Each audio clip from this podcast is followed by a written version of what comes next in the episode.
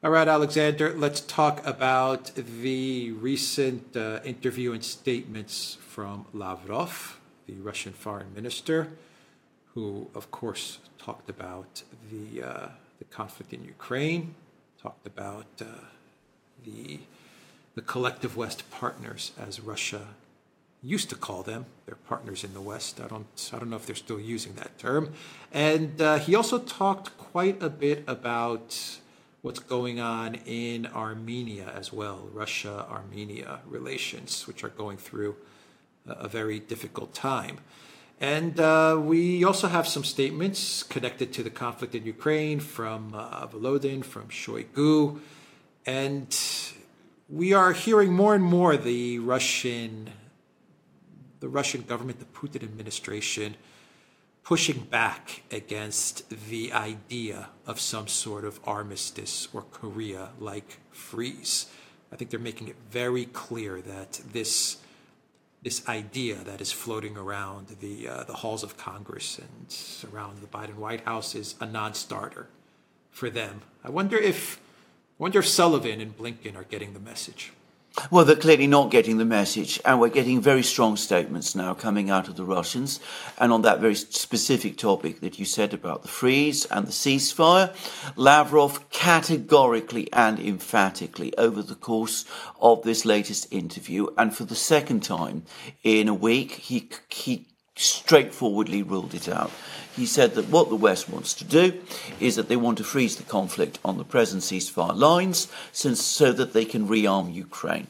And that is unacceptable to Russia and that the Russians will not agree. He, he said it as straightforwardly as that. And of course, in a previous interview, he said that yes, the Russians are prepared to talk, they're prepared to sit down, and they're prepared to conduct negotiations. But these have to be on meaningful proposals. So far, none of the proposals they've received, which officially still are based on Zelensky's peace plan, which is a peace plan which is unacceptable to Russia. It's about withdrawing all their troops, handing over all the territory, basically capitulating entirely, and then talking about something. Um, but, you know, if something serious is proposed, the Russians are prepared to discuss it, but there will be no ceasefire. There is no possibility of any kind of ceasefire at all. And he, he said this again um, in his interview, this the second interview that he gave, which he gave yesterday. So I, I don't know whether Sullivan and Blinken and company are listening, but Lavrov has stated it absolutely clearly, and you're completely right. Other officials in the Putin government are coming out and they're making statements, and this is clearly coordinated, and they are exceptionally hardline. So we had Volodin, who is the Speaker of the Russian par- Parliament, the lower house of the Russian Parliament, the Duma, the more important part of the Russian Parliament. He's come forward and he said that there is only one outcome to this war. That is either Ukraine capitulates completely or it ceases to exist as a state. That was what Volodin said. I mean, very stark. And then we had another comment from Shoigu in which he said that Ukraine is on a path to self destruction, which essentially mirrors what Volodin said. So the Russian government is going out of its way to make it absolutely clear, the Putin administration is going out of its way to make it absolutely clear they are not interested in a ceasefire, they are not interested in a freeze, they are not going there. Um, and of course, they're not prepared to discuss Zelensky's peace plan, which is the only plan so far that the West has put on the table. And of course, all of these other suggestions and mumbled proposals that we hear off stage about South Korean variants and West German variants, that's not ever been put in a formal document to the Russians, so they're just ignoring it. Okay, so I think we have, before we get to Armenia, which I think is an interesting topic because Lavrov said a lot of interesting things about Armenia, uh, would you say that we have a, a, a massive disconnect between uh, the United States, Sullivan and his side, the Russians, and the Zelensky administration? What, what do I mean by that? Uh, you know, Lavrov and, and the Putin administration, for them, Ukraine is an existential issue. Yes. Okay, and they they're saying it either capitulation or serious negotiations, but negotiations that are substantive. Yes. That solves this problem that we keep on having with with Ukraine and and more importantly with NATO expansion. So they want this issue solved. Okay, that's that. Those are their terms for negotiations. If they don't get that, then they're gonna they're they're gonna um, it's going to be a military solution. Yes. They're, they're they're clear about that. Yes. The Zelensky regime is losing. It's lost. Two weeks till the rain and mud comes in on the front line. The, the, the counteroffensive is not going anywhere. They they they readjusted the the um, what success means, and now it's getting to the outskirts of Tokmak. It's not even about the Sea of Azov, so they're not even getting there.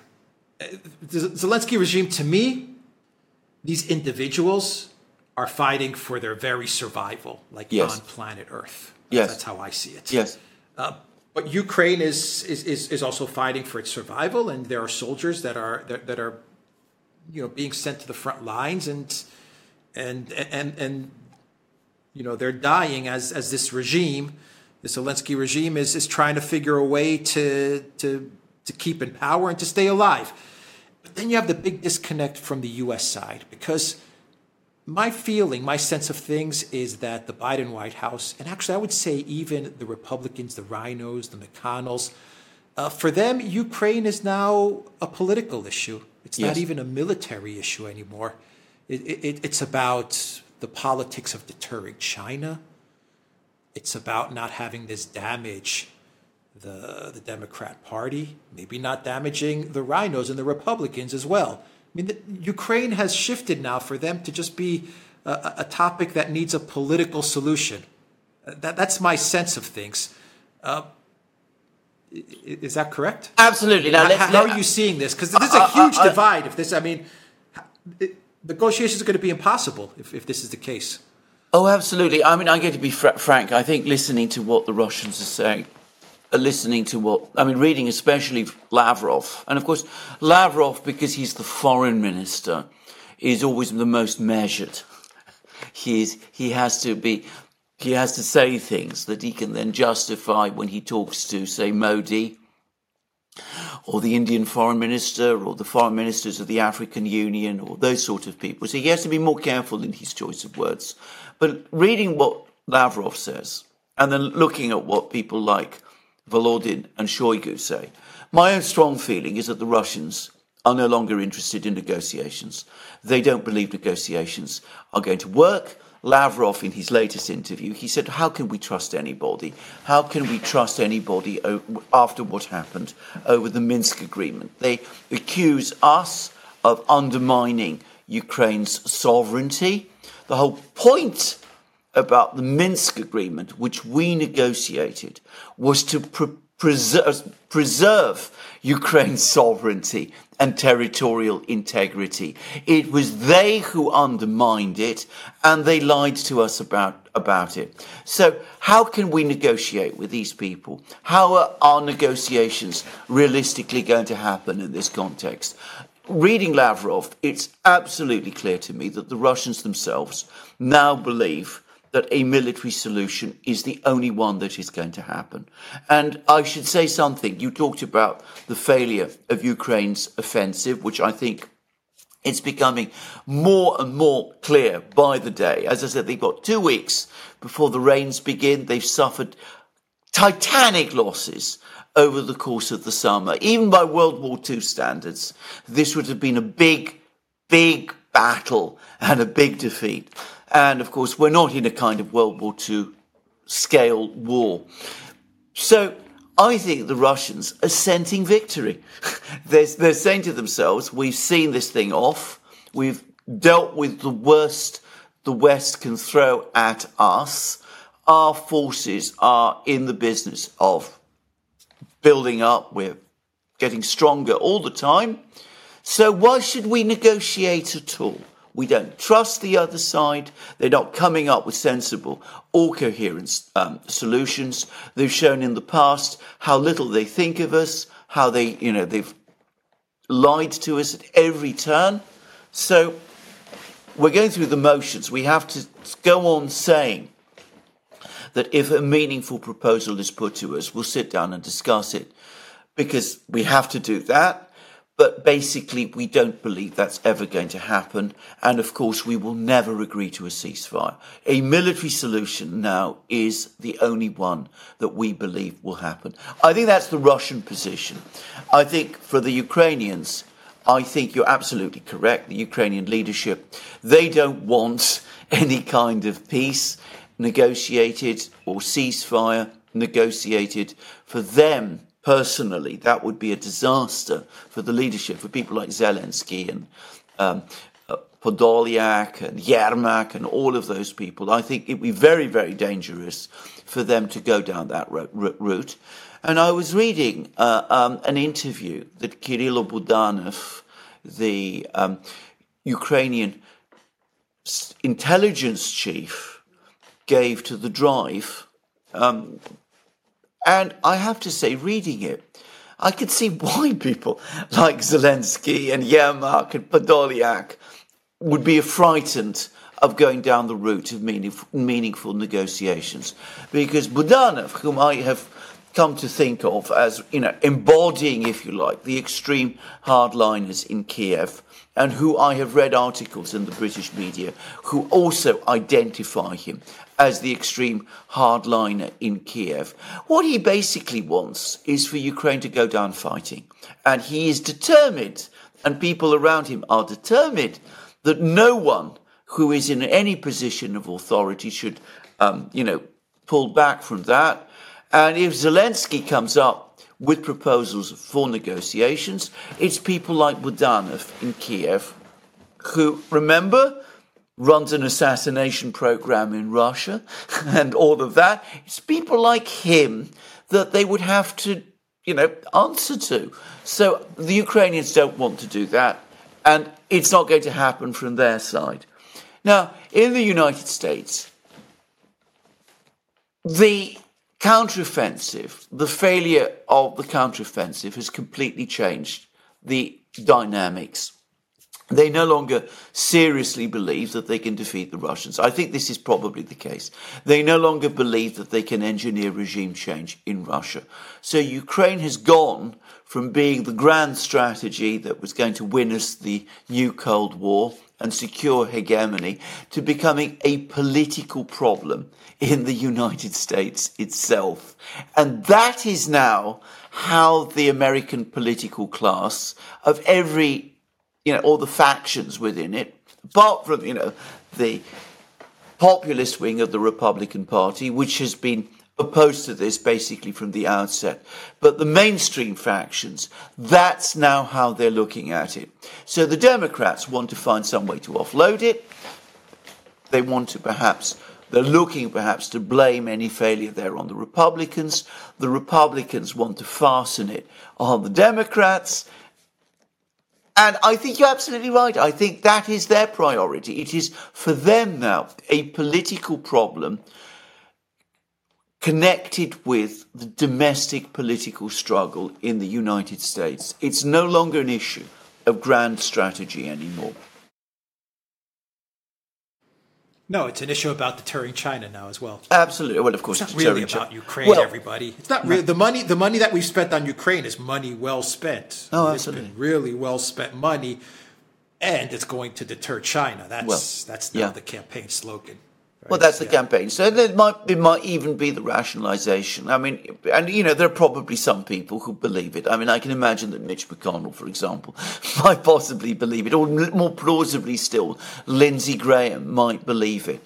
But um, I mean, they they say all of this, but at the same time, I think some of them are probably clever enough to know that that's hogwash, frankly, and and uh, you know that at the same time, they understand that they have a problem on their hands and they've got to try and find some way of walking away from it and, you know, not getting attached, not having any blame fastened on them.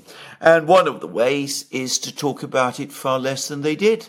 And you're starting to see that. You're starting to, I mean, I've noticed, for example, that the media here in Britain is talking far less Ukraine, about Ukraine over the last couple of days than it, well, last couple of weeks than it used to do even a few weeks ago. I mean, this story is now fading fast.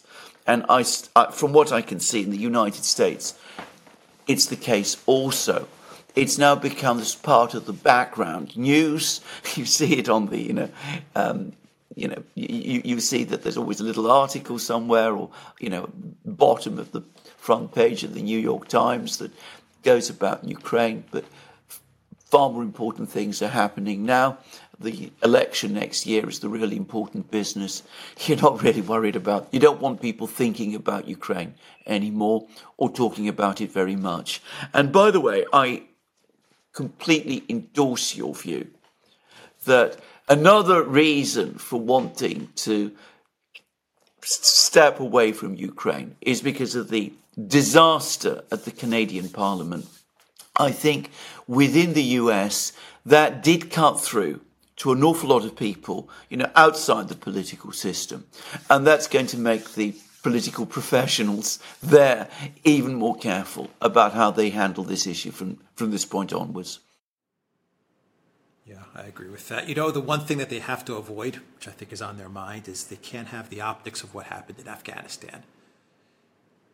That, that's what I think really concerns concerns yes. They can't have a plane taking off with people hanging on onto the plane as it's as it's flying away. They cannot have that at all costs. So that's what I think they're trying to yes to manage here. But um, let's let's maybe shift to Armenia now. Yeah, because uh, I think uh, our analysis was was 100 percent spot on on Armenia.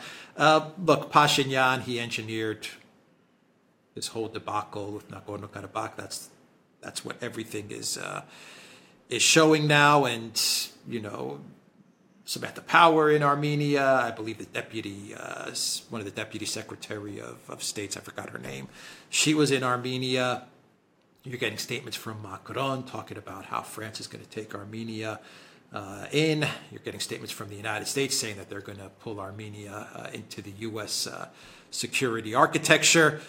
Pashinyan is is now openly saying that you know Russia needs to get out. Pretty much, those are pretty much the statements that you're getting now.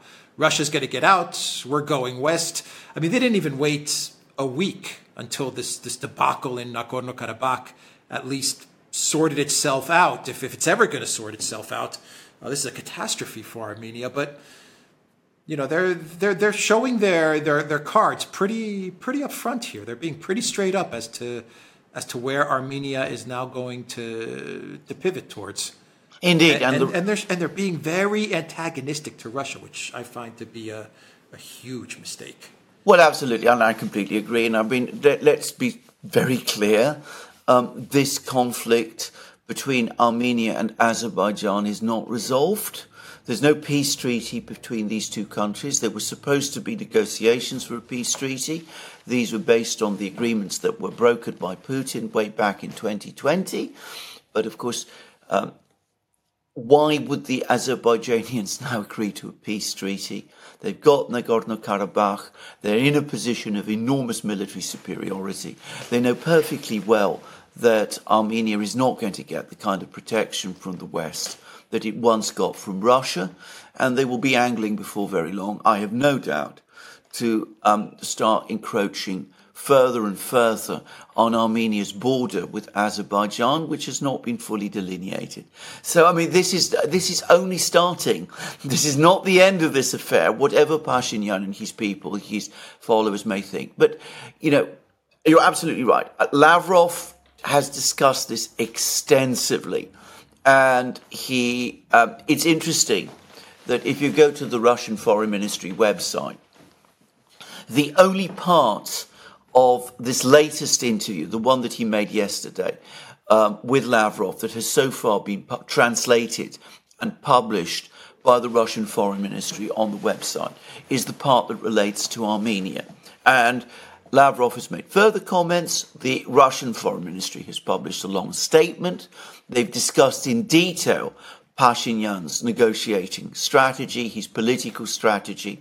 They talk about how Armenia was flooded with um, um, NGOs, Western NGOs, the way in which uh, this distorted the Armenian economy, um, because people who worked for the NGOs got paid an awful lot more money than people could realistically be paid for working in the rest of the Armenian economy.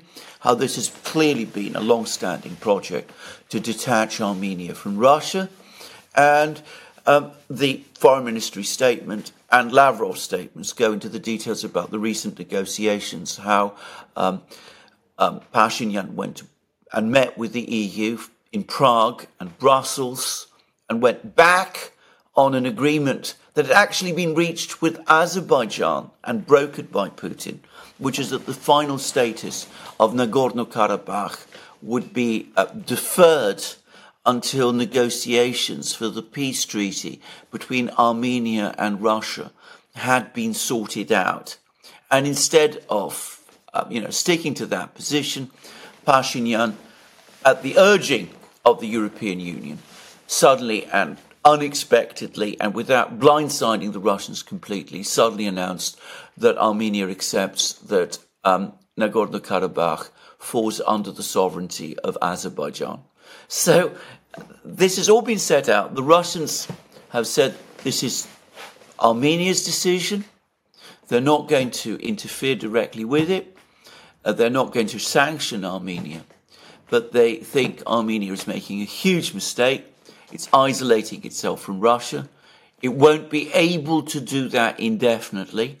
The Russians have also gone out of their way to say that any hopes or expectations that they're going to lose interest and withdraw from the Southern Caucasus are simply wrong, which, by the way, I take to be a sign that the Russians are now going to push forward and improve their relations with Azerbaijan. Why would they not? And essentially, they say that sooner or later the Armenians will understand their mistake, and perhaps at that point, this damage that has been done to the relationship can be repaired. Now, I, I think that the relationship is now on the brink of collapse. I can't imagine it will continue for very much longer. The the relationship between Armenia, and Armenia Russia. and Russia, yeah. yeah. How how exactly will, will that work, though? The, the well, collapse in the relationship. I, mean, I, I, I, presume you, you that go to Armenia and, and, and there's a huge Russian presence. That's what I'm talking yeah, about. Yeah, absolutely. Well, well what what, what what I think will happen is that Armenia will leave the Collective Security Treaty Organization and the Eurasian Union, even though it is absolutely, as, as the Russians have pointed out, membership of the Eurasian Economic Union has been vital to for um, Armenia's economic health. Health, but that's what's going to happen. Remember, it's a small country, so the West can paper over the cracks, at least for a long, well, for a while, probably for a long time, by sending in financial aid. It won't cost the West a huge amount, but the economy will become increasingly distorted. Economic growth will become um, unbalanced it'll be a type of Dutch disease. I'm taking that from The Economist, in which the country, instead of developing properly on, you know, through proper trade and economic links and that kind of thing, instead becomes on infusions of Western aid. Yeah. And, and the diaspora in, in the United States and in France will, will push the uh, the U.S. and France to to inject that that money. Oh, absolutely. Absolutely, and it's important to say not everybody in the diaspora in these two countries probably supports these, this process, but almost by definition, if you're talking about the United States and France, the people who will be the most well known and prominent in those two countries, um, in you know in the Armenian diaspora in France and the United States, will be people who are very close to the politics, who support the political positions of the United States and France. You don't rise to the top in a diaspora, as a leader of a diaspora in these two countries, unless you are seen as being loyal to these countries, unsurprisingly.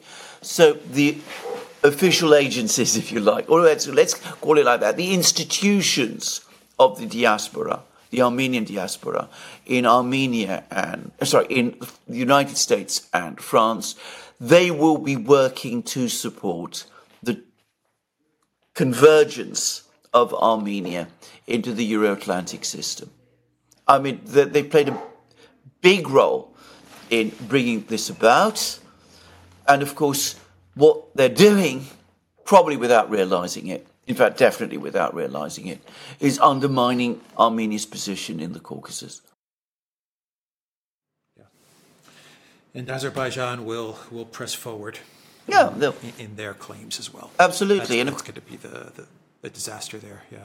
Absolutely, and of course, and I mean, I, I would not be surprised if before very long we see Azerbaijan um, applying to join the Shanghai Cooperation Agreement and the BRICS, and who knows, even maybe the Eurasian Economic Union, and perhaps one day, who knows, the Collective Security Treaty Organization. Though I suspect the Russians will be a bit wary about that because they even even after all this has happened, they will not want to support Azerbaijan in its territorial claims in Armenia.